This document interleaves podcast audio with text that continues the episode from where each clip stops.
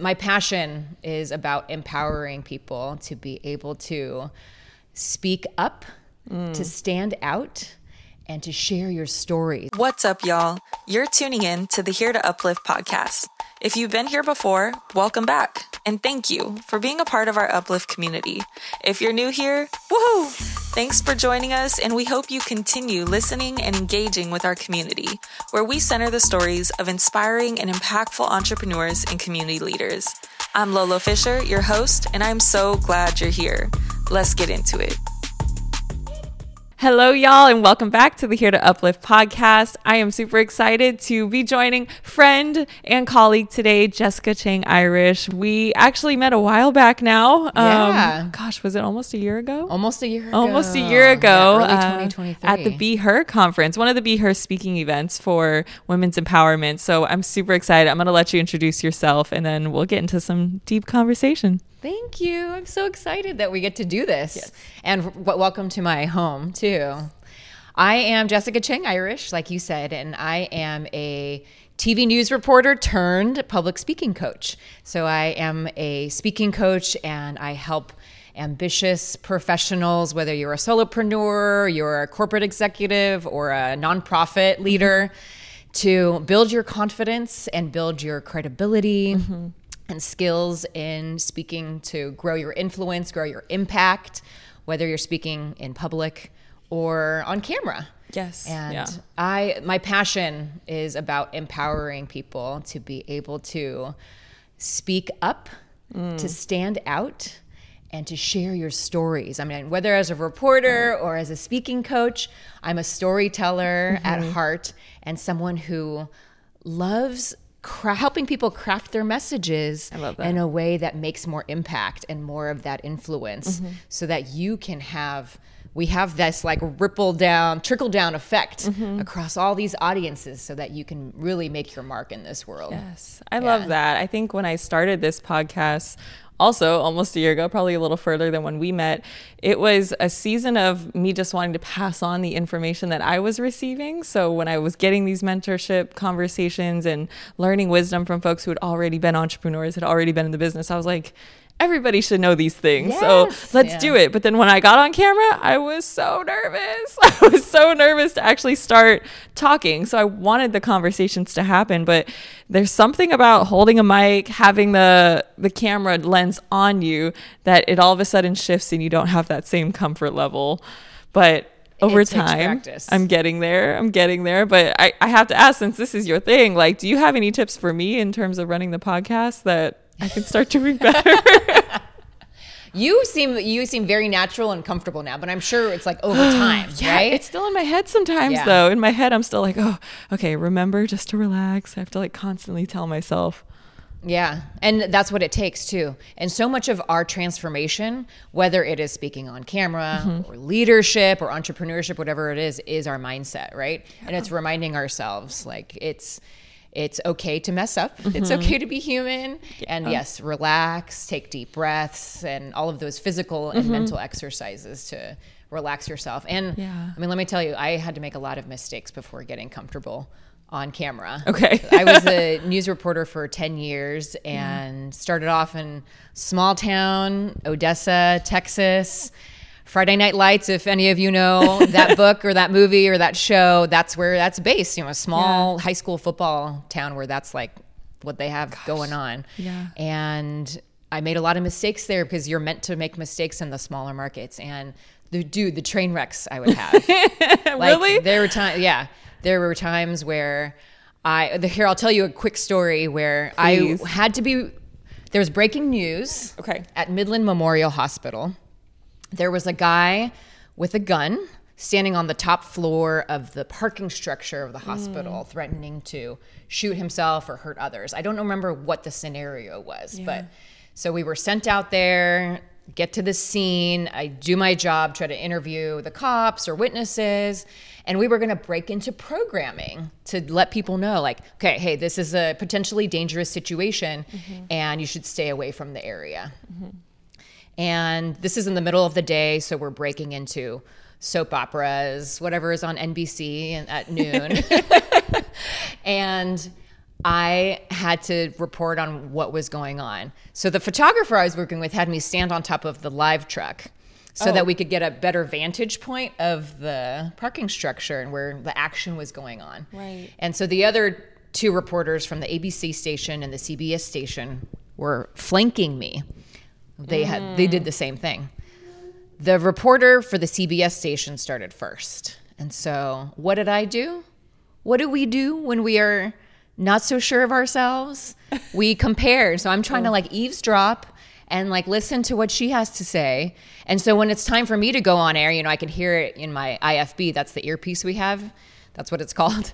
And the producer's like, okay, you're on. Or I hear the anchor toss to me. And I'm like, I freeze. Like, what was I going to say? Oh no. what was I going to say? And then finally, like I start, but I don't even know what was coming out of my. I was just so nervous and caught up in my oh, head. yep.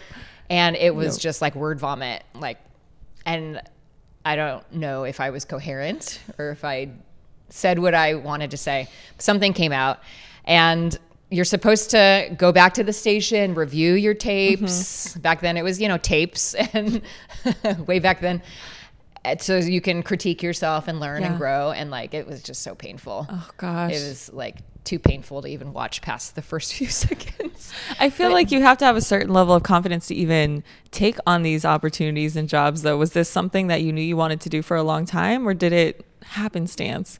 Yeah, I did actually. Even as a kid, I remember in school in third grade, I think for like a our music class, we got to do like a radio show. And I had so much fun, like pretending to be a DJ. And my another thing was my mom always had the news on, and so I think that just kind of fed into my subconscious, like, oh yeah, like what they're doing. and my mom uh, commented on these reporters and things. So I think I knew that this was like a noble Mm-hmm. profession. It was very important. They were making an impact on my family. Right. And I liked performing. I liked, you know, how when you're in elementary school and you got to read the paragraphs out Yep. loud, you go Yep. around. Like I loved doing Popcorn reading? I loved reading. Yeah. I loved reading the longer paragraphs. Like I don't know. I was just I was a ham, I guess, and emceed like poetry festivals and things, and just love kind of like announcing, That's awesome. being like the announcer. And so growing up, I was like, okay, this could be a good profession Mm-hmm. for me. And then high school, we didn't have many like journalism classes or opportunities, but then Okay. I got to go to USC, University of Southern California, Yeah. which has the best journalism program in the West.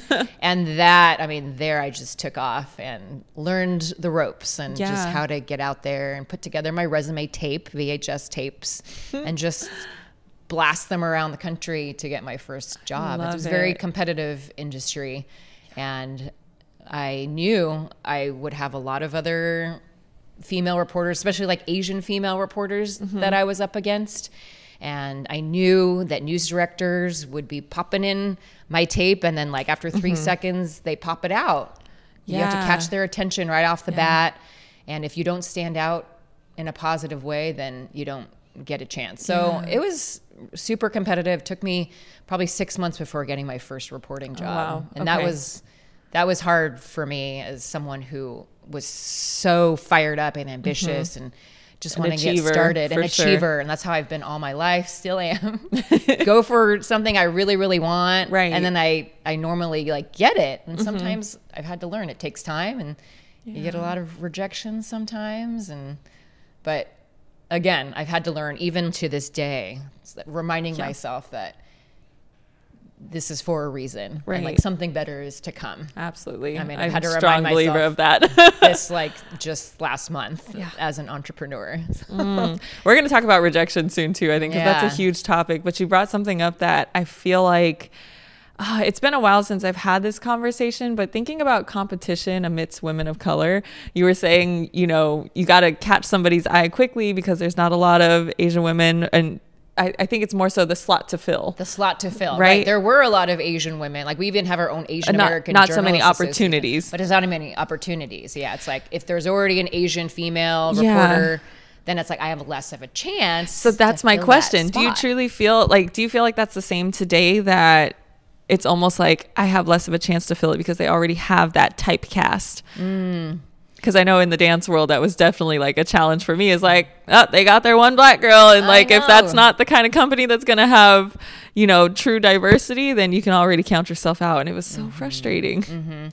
You know, I was really lucky in my first station. Like, shout out to News West 9 in Midland, Odessa, Texas, that they were embraced diversity. Good.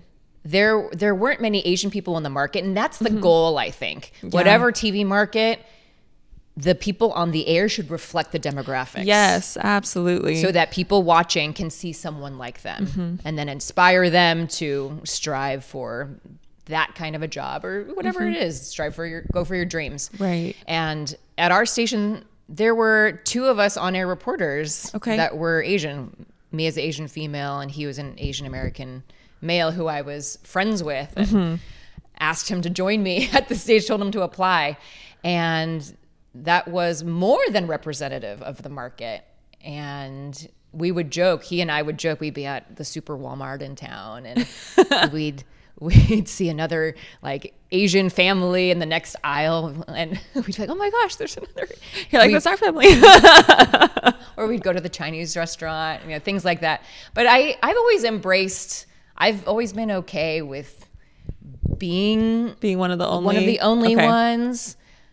Growing up, I went to a Catholic school, so I was the only, I think, Chinese person there, except Mm-hmm. for my sister once she got old enough. Okay. And then, and then getting into college, Mm-hmm. USC, super diverse, but also I noticed we had all these pockets, Pockets. that Oh, we stayed Yes. and we stayed within them. So I was in an Asian American sorority, Yep. and so we pretty much just hung out with like other Asian American sororities and fraternities, Right. Which then I kind of grew out of, and then I was like, okay, I kind of like hang out with my journalism buddies, Mm-hmm. and that's like everybody. Right.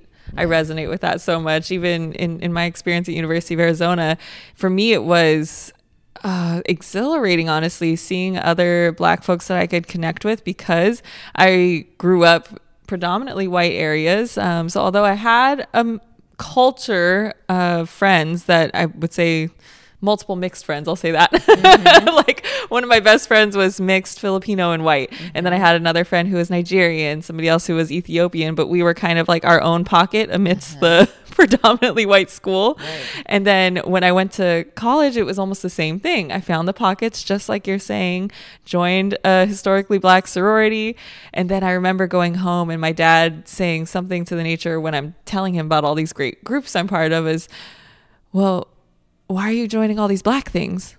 And I got so upset and frustrated. And I think at the time, the way I, I reasoned it in my mind was okay, he he as a white man was like are you forgetting about our side or something like do you do you not want to see me and i got frustrated because i'm like he doesn't see me as a black woman he doesn't get it um, and while there probably was just a lot of misunderstanding there and conversations we could have had now when i think back to it it's so interesting how we really silo ourselves in pockets. So at that time, I needed it. I needed to be around other black folks and really to, you know, be immersed in my own culture. Um, in that way, it really helped my identity development. But I'm also thinking about, yeah, you know, I had different groups. It was either my white group, my black group, my nerd group, like just depending on what our interest was. But Yeah. there, very few of those groups were actually mixed.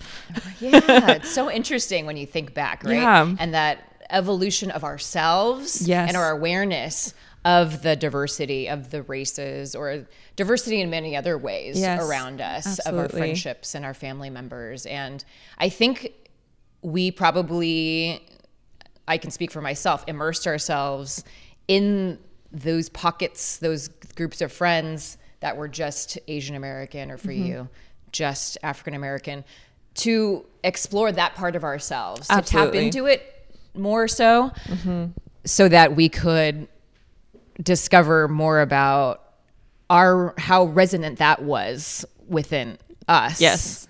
Yeah. because like I had I grew up in a Chinese school too. So I hmm. had a lot of other Chinese. Americans around us. My mom was our Chinese school principal, so we were very involved and that was a really strong core group of friends too then going to college, still being around Asian Americans, but a much different scene because our families weren't involved. Yeah. And then, like I said, growing out of that and like, okay, I want to be around a mix of Yeah. people.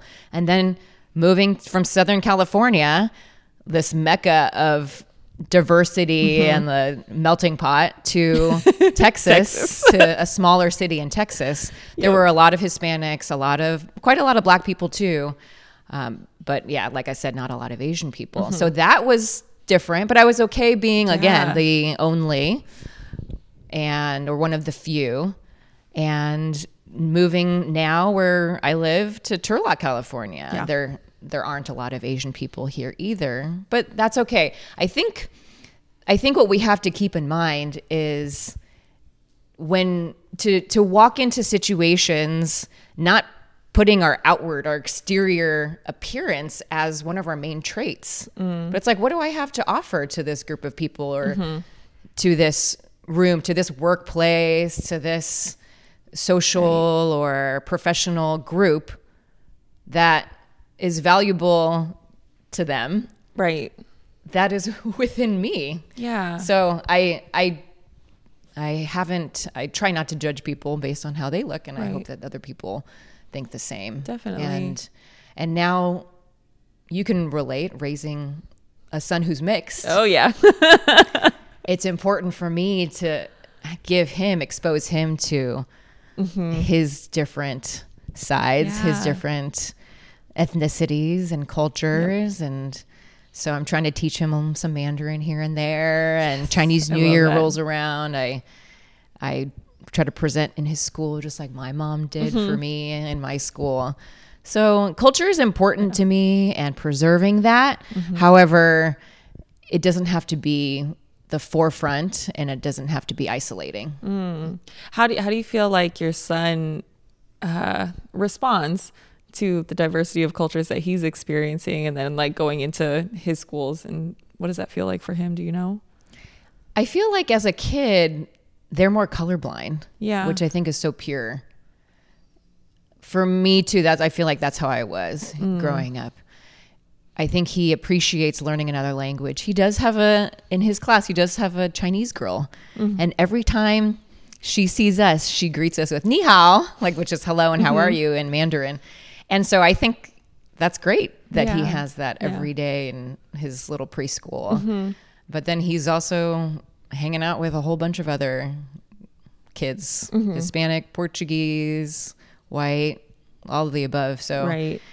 I think the more exposure he has, the better. Mm-hmm.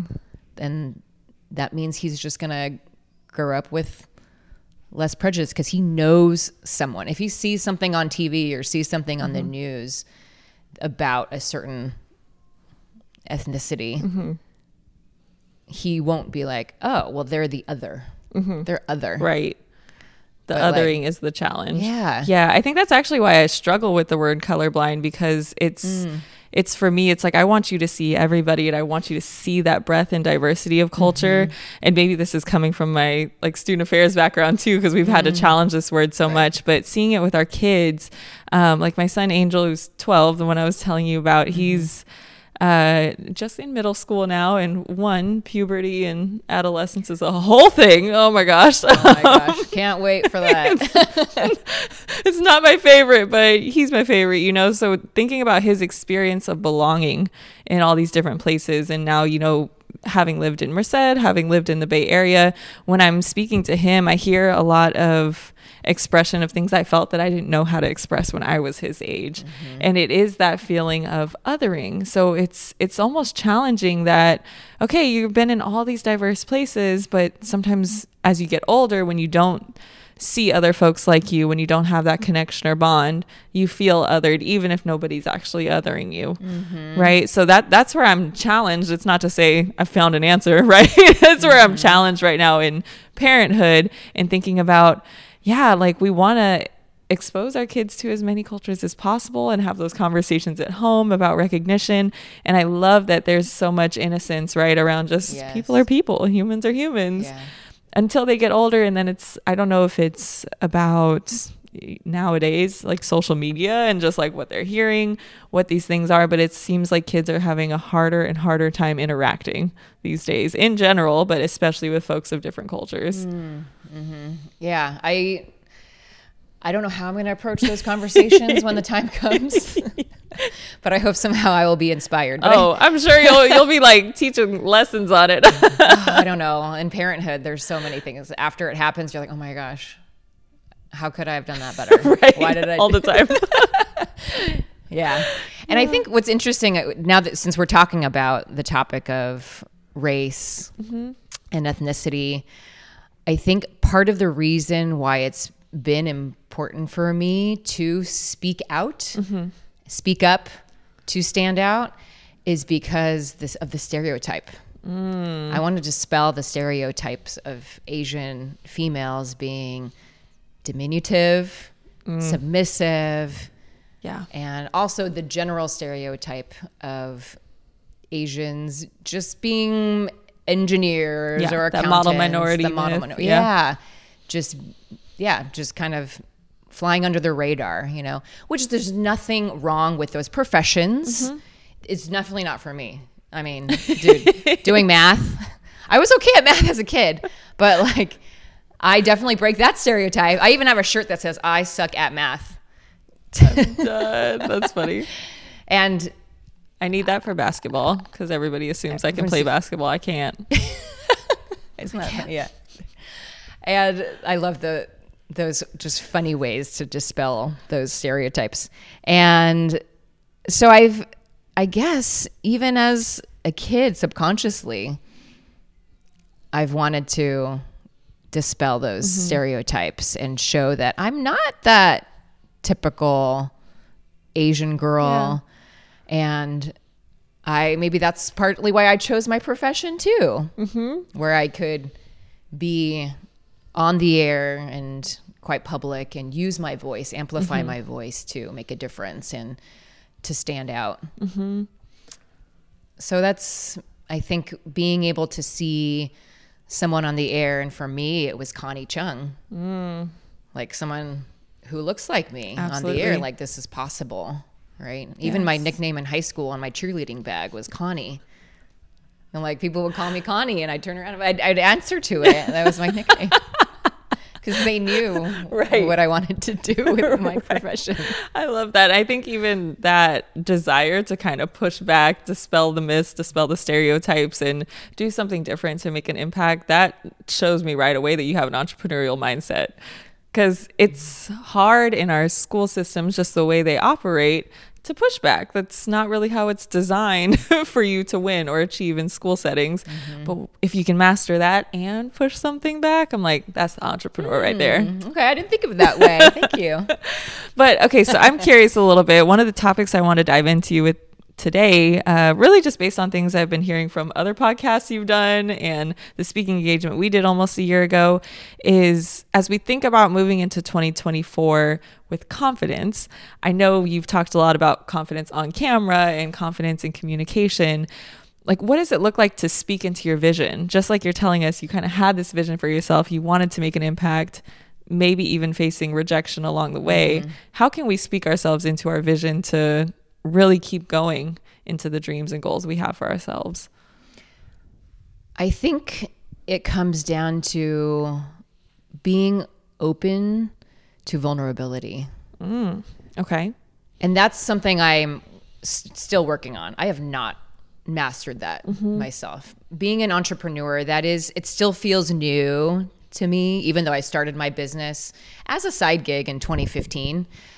I am still like stepping into that confidence mm-hmm. and that resilience as an entrepreneur. Yeah. And having that mindset, being an entrepreneur, and I hear over and over again now in the podcasts, it's like 90% your mindset. Oh, yes. That strength. I agree. and maybe 10% tactical of actually like implementing strategies and running a business. Mm-hmm. So, speaking into your vision of going after your dreams, I feel like is one on one hand being visible and being and talking about mm-hmm. whether it's on camera, on podcasts, or even just for yourself. Yeah. Journaling, recording yourself in that moment of where I am now and what I strive to be. Mm. And in those tough moments for me, I have certain journal prompts that I've learned from mentors that I listen to on on podcasts. There's a really great community called Powerhouse Women. Love it. Yes, that, yes. with the coach Lindsey Schwartz, and she has a great podcast. And she, during those tough moments, she says to journal about like what are the emotions and thoughts I'm feeling right now. Mm-hmm. Where am I? So those insecurities, right? Those feelings of not being enough that comes up for me. And then the second question what are the actions, beliefs, thoughts of the person who I strive to be? Mm, right.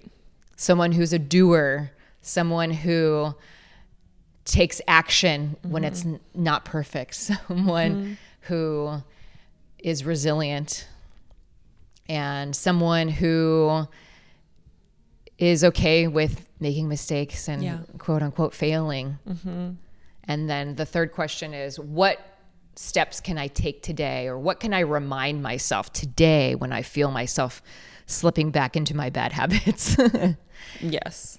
so I feel like writing it out, journaling it out. I'm working on the journaling. I'm not an everyday journaler. I'm going to be honest with you. I know It's you're hard to supposed to be doing that every day and reflecting, but I, I'm working on it. and especially in those moments of of insecurities Mm-hmm. for me, it's I find it really helpful. And I think sharing it too, Mm-hmm. sharing it in this way publicly, Right. and even in like Instagram stories is a great place to do Yes, it too, where it's up for 24 hours and then it goes away. But just to talk it out and be like, here's what I'm feeling right now, and it makes you more relatable to your audience Mm-hmm. because we've all been there, or we all are there right now, Right. and what you're learning through the process because we're not we're not we're lifelong learners right? We have not figured out everything Right. just yet. And we're constantly doing this in our growth right? Mm-hmm. We're growing we're we're expanding learning our lessons and we can share that. But then there's other times where we're in the lows mm-hmm. and we can share that too to help maybe you might get people saying i've been there. Yeah. you're not alone. Yeah. And then that can help get you out of that Mm-hmm. rut too. So I think to go back to your question to speak into that vision is to put it out there, Mm-hmm. even those times where you might feel weak, Yeah. because th- sharing that is going to strengthen other people, Mm-hmm. and in turn, um, I think when you are at a high, Right. Right. And does our- that answer? It does. It does. And, you know, it's aligning with so many of the things I've been listening to and reading lately, too, because our stories are powerful. And I'm thinking of, gosh, there was a theory when I was working in student affairs, and I'm probably not going to be able to name it right now, but it had to do with, um, you know, narrating your own story, writing your own personal narrative. And that's kind of what I'm hearing, too, in you saying, like the example from Powerhouse Women and the reflection strategies, is it's not just about identifying who you are, but it's who are you becoming. And putting yourself into that place. And I know, are you familiar with the Hormozis? Um, so like Alex and Leila Hormozi, two two very big business entrepreneurs, started with um, owning gyms, and now they have multiple companies. Oh, but okay. uh, I listened to their podcast pretty religiously too, and they were talking recently about it being an identity shift. Like when you have a new vision or when you have a goal, you don't necessarily just set a goal as what you were saying tactic or strategy like maybe i want to hit this number. Sure you can hit that metric for your business but who hits that metric? Like who do you need to be in order for those goals to happen? And that really challenged my thinking and i i feel like i've been transforming the way i set goals now because of that statement. I'm so glad you're like affirming it now in that way because i just didn't hear it that way before. Mm. But who do we need to become in order to make this bigger vision of ourselves and our businesses happen is transforming the way i set goals. Exactly, exactly. And when I work with clients mm-hmm. too, I love working with clients one on one and mm-hmm. there I have a program, an 8-week program to help people with their speaking confidence.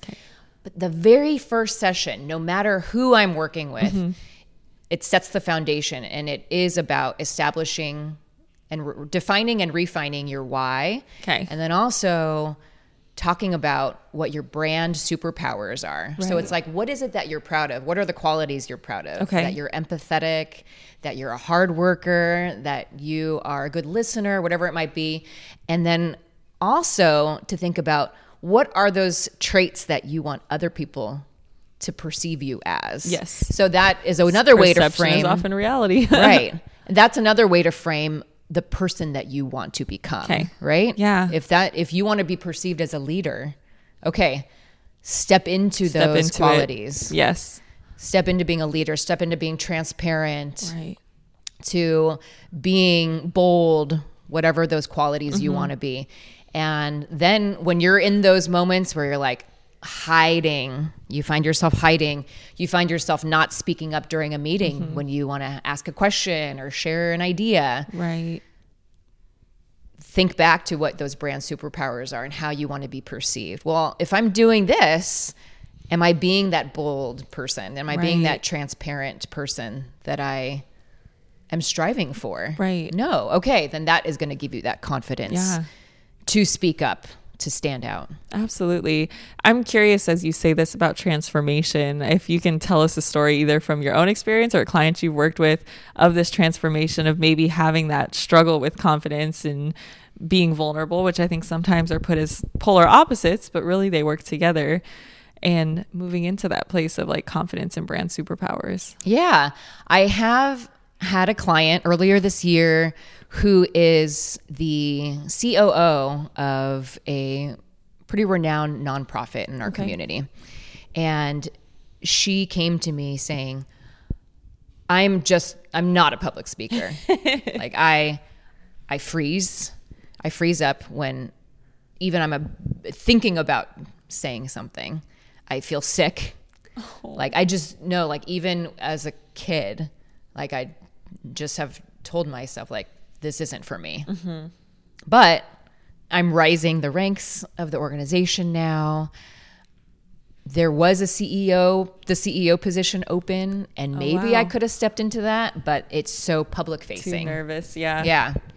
And so I I was thinking, okay, this is going to be a challenge, but let's do this, right? And so we did that exercise. Okay. We did that exercise talking about her why and her brand superpowers. Mm-hmm. And her why was and I th- recommend this if you want to establish your why too, starting with the phrase, in everything I do, I believe. Mm-hmm. And this is from Simon Sinek, by the way. Okay. In He's everything I do, I believe. yeah, so you kind of start off that way, your prompt to establish your why. And so hers was in everything I do, I believe in leading with transparency, with empathy, and with what was the last one? Transparency, empathy, and approachability. Because you know if you're leading mm-hmm. a team. So it was some along those lines. And those were her three brand superpowers too. So i asked her when you're about to present to the board mm-hmm. and you hand it off to the ceo because you can't you feel too afraid mm-hmm. of messing up of speaking to this board of directors are you stepping into are you being transparent? Are you being empathetic? Mm-hmm. Are you being a good leader by doing this? No. So that helped with the mindset shift. Right. So that having that and revisiting that every time she had that feeling Yeah. of like okay i'm gonna i'm not gonna talk in the meeting. I'm just gonna tell my ceo mm-hmm. what to say. That helped give her the courage. And then we worked on more of the tactical mm-hmm. talking about like transitions like going from okay the board president is is asking her okay now up next is sonia to talk about the operations of i just made up a name so there is no sonia so you guys know. It's confidential. To speak about what's what's going on. And she didn't know how to take it from there mm-hmm. to start off on a positive, on a high note. Yeah. Instead of fumbling and like just thinking like, oh my gosh, so in her head. So just having that ready to go. Right. Just it's having not some scripted, of those phrases. but having some preparation. some of, like- preparation and phrases ready to go. That makes sense. I, I truly believe that the preparation and intentionality Mm-hmm. leads to confidence. okay. So if you can think ahead of time, okay, what is the board meeting going to be like? Or what is Mm-hmm. that networking event going to be like? What is my presentation in front of this audience of Right. 100 people, 500 people Mm-hmm. going to be like? You visualize that. Mm-hmm. You think of what questions they could ask you, maybe at a networking event. Right. Like, oh, what do you do for a living? You prepare that ahead Yep. of time. You think about it. You're going to walk into those those scenarios with so much more confidence Mm-hmm. and credibility as you are sharing your message. Right. So working on the mindset, working on that foundation, and then the the tactical of like the frameworks of giving a presentation Mm-hmm. that helped her make that transformation Yeah. to where she is now ready to present to the board to give value Next CEO. hopefully possibly yeah when that I opportunity that. arises Yeah, I think uh, one of those like barriers to confidence that I'm even hearing now, it's not vulnerability. Like I think sometimes is challenge, but it's uncertainty. Yeah. And just going into these spaces, like you're saying, without feeling like you're prepared for it, then it's like, ah, like what do I do? Yeah. Uncertainty and what you were saying earlier about comparison, because I've definitely felt that. Like Mm-hmm. I'm confident about this, and then you get in your head like right before yesterday I did it. I had a presentation yesterday, two hour presentation, and I feel like the second half, you know, was phenomenal because I mm-hmm. got in my flow. But when I started, I was so nervous because it was my first time doing a presentation after having the baby. So I like had this gap for a while and I like lost some of my confidence. And I started thinking about, okay, well, how would this person do it? And how would this person do it? And I've been watching all these videos and training while pregnant and while having the baby. And then it's like, well, how did I do it? Like, Yeah. what was my natural way? And like after the first 15 to 20 minutes, I started just being like, okay, you have to be yourself, Lorene. Like, you have to go into this as you. Uh, and I felt so much stronger from that point, but it was hard to shake off the nerves at first. Yes, yeah. And believe me, I I get there too. I am still I do get nervous still Yeah. before presentations. And even before like an interview like this, Mm-hmm. I've learned how to channel those nerves into more excitement. You can kind of switch Right. switch gears, shift that mindset to be like, okay, I feel all the symptoms coming on, those butterflies, the maybe I feel hot or I feel the the for me it's like the pounding, the racing heartbeat. But it's like, okay, those are the same symptoms I feel when I'm excited. I like that. Reframing. Yeah. and my my good friend who is the reporter with me in Midland, Texas, um, likes to quote his niece who coined the term nervous sighted. Nervous sighted. Like she was All for her things. first day of school. nervous sighted. so we can be both. Yeah. And that's okay. But I do get nervous too. And I think the comparisonitis Oh, yeah. where you're what I do a lot too is I'm listening to the podcasts. I have this coach and I'm this that coach and all these different programs that I'm tapping into for my personal and professional development. Yes. But then you kind of lose yourself when you're constantly taking in all this information, all these voices and all this Right. advice Right. and just lately i'm like okay i need to just shut that off Mm-hmm. and just keep my head down and focus on my work Yeah. and what is within me like quiet all the other voices and that's something i've had to really learn to and still learning Right. it's like i've always been someone who seeks advice from others and that was probably my upbringing because my my mom would always give us advice and like wear your jacket it's cold or do this or you should do this shouldn't do that yeah.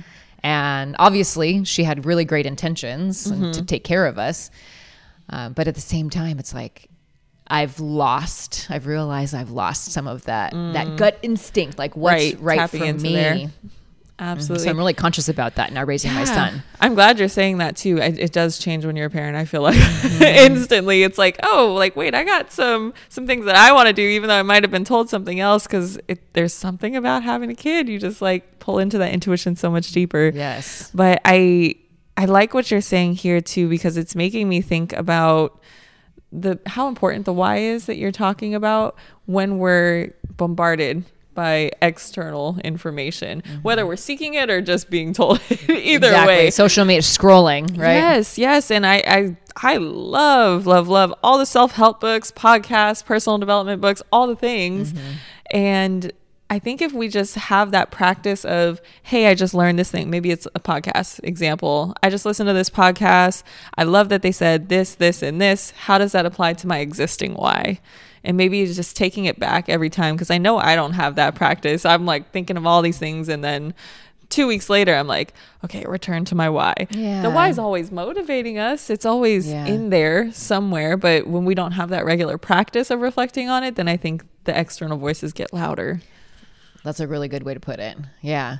So if it's a matter of yeah, like putting our why either on a sticky note on your laptop yep. or a big poster on your vision board, right. that and your brand superpowers just to like remind you, like yep. to center you. Exactly. I think I need to put it on the wall Me in front too. of my toilet because that's where I sit the most. just kidding. Although probably facts. It's the one time you get to really take a break, right? I can't be the only one. I love it. Yes, it is like the only time when you have maybe time to yourself. Right. Even then. Even then. The dog and the debatable. kid are always bursting in. toilet thoughts. Toilet talk. Yeah, okay. toilet thoughts. cool. So, as I'm bringing it back, because that was definitely a tangent, um, there's really just a couple questions I want to like finish up with. And it relates to what you're already talking about in this transformation. So I'm curious the transformation you've seen in your career, both for yourself and helping others build that confidence and speak with vision. What does that look like in effect to your personal life? Ah, as an entrepreneur, yes, there's been a huge transformation because there's so much of the mindset work, and I'm realizing. Yeah. yeah. I'm realizing for myself through my own coaches and then through coaching my clients it's establishing the mindset first and building mm-hmm. that resilience that it's okay to fail we're gonna mm. fail we're gonna mess up we're gonna get rejection yeah and then using that as data using mm-hmm. that as an experience to build from there yeah and i have recently I I was doing great and I'm gonna be really vulnerable here, you know, as an entrepreneur. And this this season and this experience I've been through where I was like on a roll, so much momentum, like business was taking off and getting all these yeses, yeses to clients, yeses to speaking opportunities. And then I had a season where it was no's it was like okay, send out a proposal. No not right now or you know whatever reason mm-hmm. it might be. The investment in themselves. And my initial reaction was what did i do wrong? Mm. what could i have done differently? I put it on myself. Yes. Because we are all our own worst critics the same right? thing. Yep. And having talked to my husband and then my coach and other like trusted confidants who are also entrepreneurs. Mm-hmm. They're like, it's probably not you. It's where they are.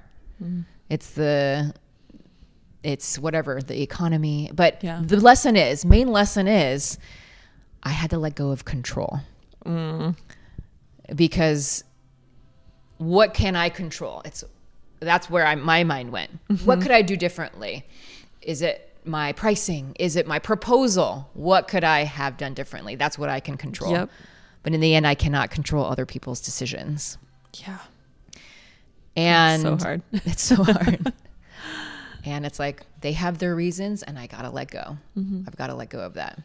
So, whether in business, in parenting, mm. I did not realize how much of a control freak I was until I became a parent. I wanted to control when he went to sleep, how much he ate, what he eats, and whether he wears his jacket. And yep. I'm like, no, you know, it's just like so, it makes things so much harder when you just like, mm, try to control things. Mm-hmm. And you can ask my husband, like when he was a baby, I don't know how particular you are on his sleep schedule, but I'd be like, I'd be like, we got to get home now. We got to get home. It's nap time. He's got to go to sleep at this. Otherwise, he's not going to sleep tonight. yes. Okay. I was the same. Thanksgiving. We just had Thanksgiving, and it was like he was like on that time of like, okay, if he feeds now, then he'll fall asleep right before we get to family's house. Mm-hmm. And then he'll be able to sleep through most of that time. Family's house, wake up by the end. We get there, they take him out of his car seat immediately. And I'm like, no, No. he's his sleep time and he's not going to sleep. and Anthony is, you know, telling me like, we're with family. It's a holiday. He was gonna wake up anyway. Like there was like you just gotta go with it. And I was like, no, no, no. I had to like go in the room and just be like, okay, let it go, let it go. But it was It'll hard. okay. It was hard for me to let it go. And then it was fine. Like he was awake, but relaxed like the whole entire night during Thanksgiving. And then we went home and he passed out and he was fine. We did have to do a little of adjusting in the schedule the next day, but it was like, okay, the adjustments weren't hard. He's a baby. he adjusts. Mm-hmm. I know. But in that moment, absolutely. I know. I, agree. I was like, no, it's not going to work. Entrepreneurship and parenthood so bring out all the challenges to the forefront. yes, it's so all true. the things that we need to work on. Yep. And this is my, yeah, wanting to control. yeah. and the perfectionism like the perfect Yes. schedule or yeah the perfect plan for my Mm-hmm. my year or whatever it is and so i am learning learning to let go of that Yeah. and to focus on what I can control, mm-hmm. which is putting myself out there, which is planning out my next offers and launches mm-hmm. for my son, which is providing him the healthy foods and the fun activities. And now that he's a little older, it is easier, which you will see, or you see through your older son too. Yeah. uh, but yes, that is that is what I'm in the midst Yep. of, Yep. and what I have to remind myself all the time. Yeah. So I now forget your original question, but I hope that no, answered that it. was that was on it. Thank you for sharing too. I appreciate I appreciate the vulnerability because when we share our stories, it really does help us to connect. Because as you're sharing, I'm like, yes, okay, it's not just me. I'm sure there's somebody listening thinking the same thing. Like, okay, affirmed. You're not affirmed. alone. You are not alone. In most experiences, you are mm-hmm. not alone. Mm-hmm. So that kind of brings me to my last question because I think it segues well when we're thinking about our kids, our families, and, and just the work we're doing as we vision forward. Like, what do you want your legacy to be? Hmm. Wow. I, in more than one way, like I shared with my why, mm-hmm. in everything I do, I believe in making an impact and empowering others through storytelling and positive messages. Mm-hmm. And so, whether it is in my business, empowering entrepreneurs or leaders, business leaders to focus in on their why and to mm-hmm. be able to craft their stories and their messages in a way that inspires others, or even with my son in parenting, inspiring him to be a good kid and then eventually a good adult, or through positive messaging like encouraging encouraging him to eat his vegetables or every day whatever it is or teaching him in, in encouraging ways of how to blow his nose so it, everyday things are in a bigger picture Yeah. I hope to leave a, a legacy of showing showing you that you can go you you shoot for those dreams and goals however trite that sounds. Mm-hmm. Like for me as an ambitious person i mentioned before i would go after what i wanted. Mm-hmm. You know cheerleading team student council usc my first, second, third reporting jobs, and I would be I would get it because I would work really hard and mm-hmm. I would I would go for it, call up whoever I needed to. But then there's those times when you can go after what you set your mind on and you still might not get mm-hmm. it. At least not right now. Mm-hmm. And that's what I dealt with in conceiving too. And that's a whole nother story. But for those of you who might be faced with infertility challenges, that's what I faced too. And that was another area of control that I had to let go and mm. realize it's not up to me. Yeah. It's in God's hands. And luckily, we had the means and we have the science of IVF. And that's how we have our miracle of Kellen today. And so, through those lessons, it's knowing that yes, go after those dreams, shoot for the stars, mm-hmm. be ambitious, do whatever you can. But you're going to have to, you're going to know and experience those setbacks sometimes. Mm-hmm. And you're going to have to be okay with pivoting. Yep. And one quote I want you guys to walk away with that helped me through my infertility struggles and it helped me through my entrepreneurial challenges too is a quote from Eckhart Tolle Okay. Accept this moment as if you had chosen it. Hmm. So when I was facing those, when I was going through IVF and the embryos didn't stick, they didn't work, or those moments when I'm getting rejections from my proposals in my mm-hmm. business, it's like, okay, accept this moment as if you had chosen it. So I am going through this right now because it's going to help me become a stronger person on the other side. So through the infertility, it was like, okay, I don't know what it is, but right now, something better mm-hmm. is about to happen because I, I chose this moment of time to be with my husband Yeah. just us or time to really reflect on what I would want with a family. Mm-hmm. Accept this moment in my business as if I had chosen it. Okay, this is slow it's a slow season. It's my time now to reflect upon how I can work on myself mm. as an entrepreneur and work on my next launch. Work Yeah. on the business instead of in my business and Mm-hmm. being so busy with the client work like I was in other parts of the year.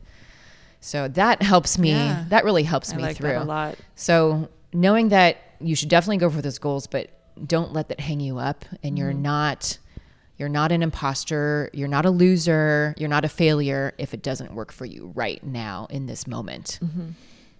Be open to pivoting and accepting that it will happen for you the way you envision it or maybe in another way that is for you. Right. Oof. That's powerful.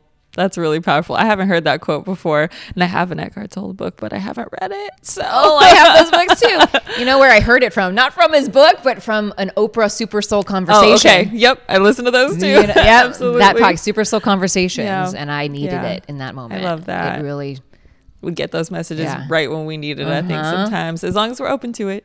As long yes, as we're open to Yes. it. I feel like I'm getting so much from today's conversation. Me too. Just even from the start. And I know we didn't go through your entire career journey and, and entire experiences of like obstacles along the way, but the lessons that you shared with us of how you've pulled from different moments of your life and made meaning of them has been so impactful. Like I've th- thought about the confidence piece and key to confidence being vulnerability and preparation when you're going into some of those conversations when we're talking about that professional setting professional atmosphere. I'm picking up on the family pieces and letting go of control which whew, is so much harder than it sounds. Know. we even got to conversations about race and culture and what I that looks like for our families now and our, Yeah. our mixed kids i'm just i'm really leaving this humbled in a lot of ways of ways that we can grow from this conversation but also excited to see what's to come for you in 2024 for the people we work with that we talk with and hopefully there's some folks listening to this now that will be able to jump back in and tell us like hey i listened to this advice and this is what happened for me so yeah. I'm so you. curious what your takeaways are. Yeah, thank you. I mean, this was therapeutic. yes yay Yeah, I I definitely needed this I'm too. glad. And first episode of the new year. So woo, woo, we did it. Thank you, Jessica. I will include Thank you, um, in our description places for folks to connect with you so that they can follow you, uh, email, and then what what's the best way to get connected about your programs? Is it Instagram, website? Probably Instagram, yeah, at Jessica Chang Irish. And I also have weekly video tips too about speaking, whether it's networking, public speaking, on camera speaking. So a lot of this was mindset work, but if you want the tactical stuff, Perfect. That's where you can find it. Yay, I love it.